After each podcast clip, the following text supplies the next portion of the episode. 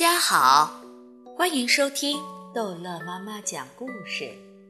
今天逗乐妈妈要讲的是《淘气包马小跳寻找大熊猫之大熊猫的亲戚红熊猫》。嗯，怎么跑到这种地方来生孩子？唐飞已经跑得上气不接下气。虽然卓玛不敢肯定，但他认为这种声音应该是小熊猫的叫声。小熊猫是大熊猫的孩子吗？这种小熊猫不是大熊猫的孩子，是大熊猫的亲戚。它还有一个名字叫红熊猫。大熊猫还有亲戚，我怎么不知道？马小跳就看不惯唐飞这样，走到哪里都把无知当个性。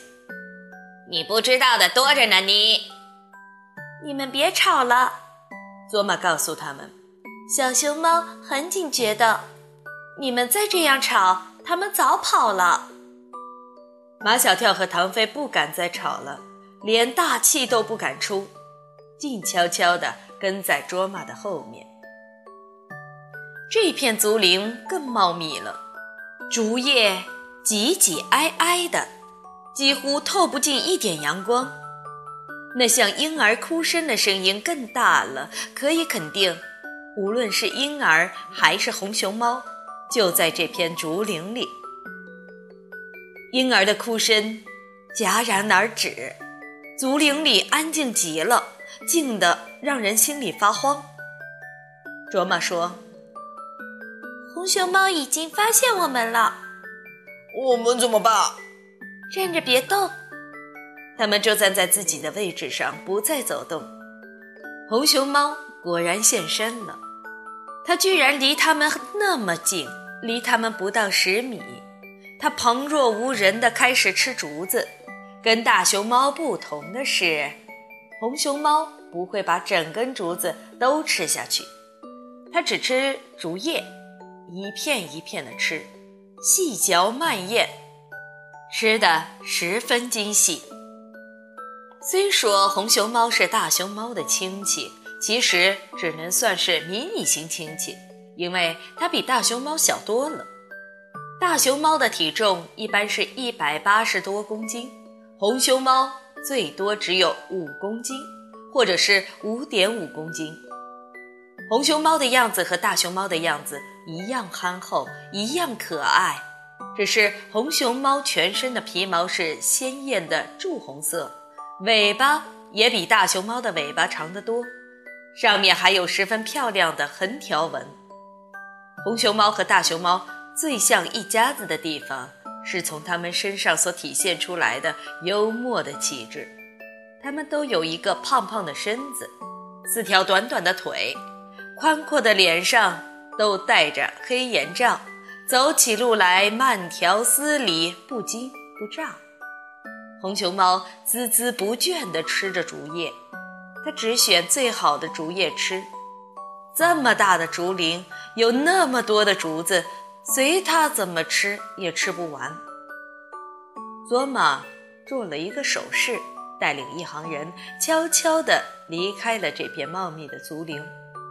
走吧，我们不要破坏了他们那种宁静的生活状态。Miss 张说：“他们才是大山的主人，我们是客人。这山里主要有两种竹子。刚才红熊猫所在的竹林是墨竹。走出墨竹林，穿过冷杉林，是一片箭竹林。箭竹林前有一块空地。已到中午时分。”骄阳似火，竹林里蟋蟀叫成一片，声音此起彼伏。唐飞说：“把他的肚子都叫饿了。”吃饭吧，Miss 张把包里的压缩饼干分给大家。卓玛背的羊皮袋里还有玉米饼，玉米饼用火烤一烤更好吃。保护区里是不能随便用火的，不过这块空地是。护林员用火的专用地，我再去弄些好吃的东西来。卓玛叫马小跳和唐飞去拾些枯枝来，他带着温蒂和 Miss 张去找好吃的东西。马小跳和唐飞拾来一大堆枯枝，卓玛他们已经也捡来了一大捆绿色的方竹。唐飞说：“卓玛，你说的好吃的东西就是这个。”马小跳说：“呃，是不是想把我们也变成熊猫呀？”卓玛把火升起来，把方竹丢进火中，绿色的方竹变黑了，飘出。沁人肺腑的清香，好香啊！可以吃吗？几分钟后，卓玛说可以吃了。他用两根竹竿做筷子，把已经变黑的方竹从火里一根一根的夹出来，放在地上晾一晾。这黑不拉几的，怎么吃呀？唐飞拿起一根黑乎乎的方竹，不知道怎么下嘴。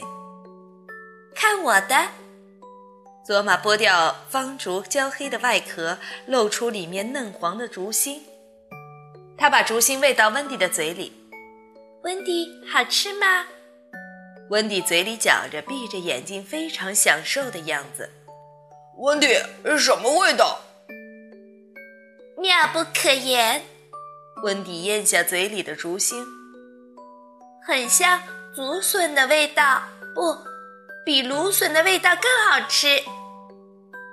唐飞和马小跳狼吞虎咽，你抢我夺，不一会儿就把一大捆的竹芯吃了个精光。吃完了烤方竹，又吃烤玉米饼，一样的满嘴生香。没人再吃又干又硬的压缩饼干了。填饱肚子，唐飞拍拍屁股就叫：“开路！”就这样走了吗？Miss 张摇着头。想一想，还有一件什么事情没有做？什么事情？还要洗碗吗？唐飞装疯卖傻。我们没有用碗呀。在唐飞耍嘴皮的时候，温迪已经在默默地挖坑。大家一起动手挖了一个大坑，把地面上所有的垃圾都埋了进去，再用土填平，一点儿都看不出有人在这里用过餐。保护环境就是从身边的小事一点儿一点儿做起。又要上路了，卓玛，我们往哪儿走？卓玛好像没有听见，他正盯着一个地方发呆。Miss 张来到卓玛的身边，卓玛，你在看什么？竹子开花了，在哪儿？卓玛用手一指，大家看见山的那边，层层叠叠、深深浅浅的绿色中间儿，有几抹紫褐色。除了温迪，谁都知道竹子开花意味着什么。它意味着竹子死亡，意味着大熊猫就没有竹子吃了。好了，这一集的故事就讲到这儿结束了。欢迎孩子们继续收听。下一集的淘气包马小跳。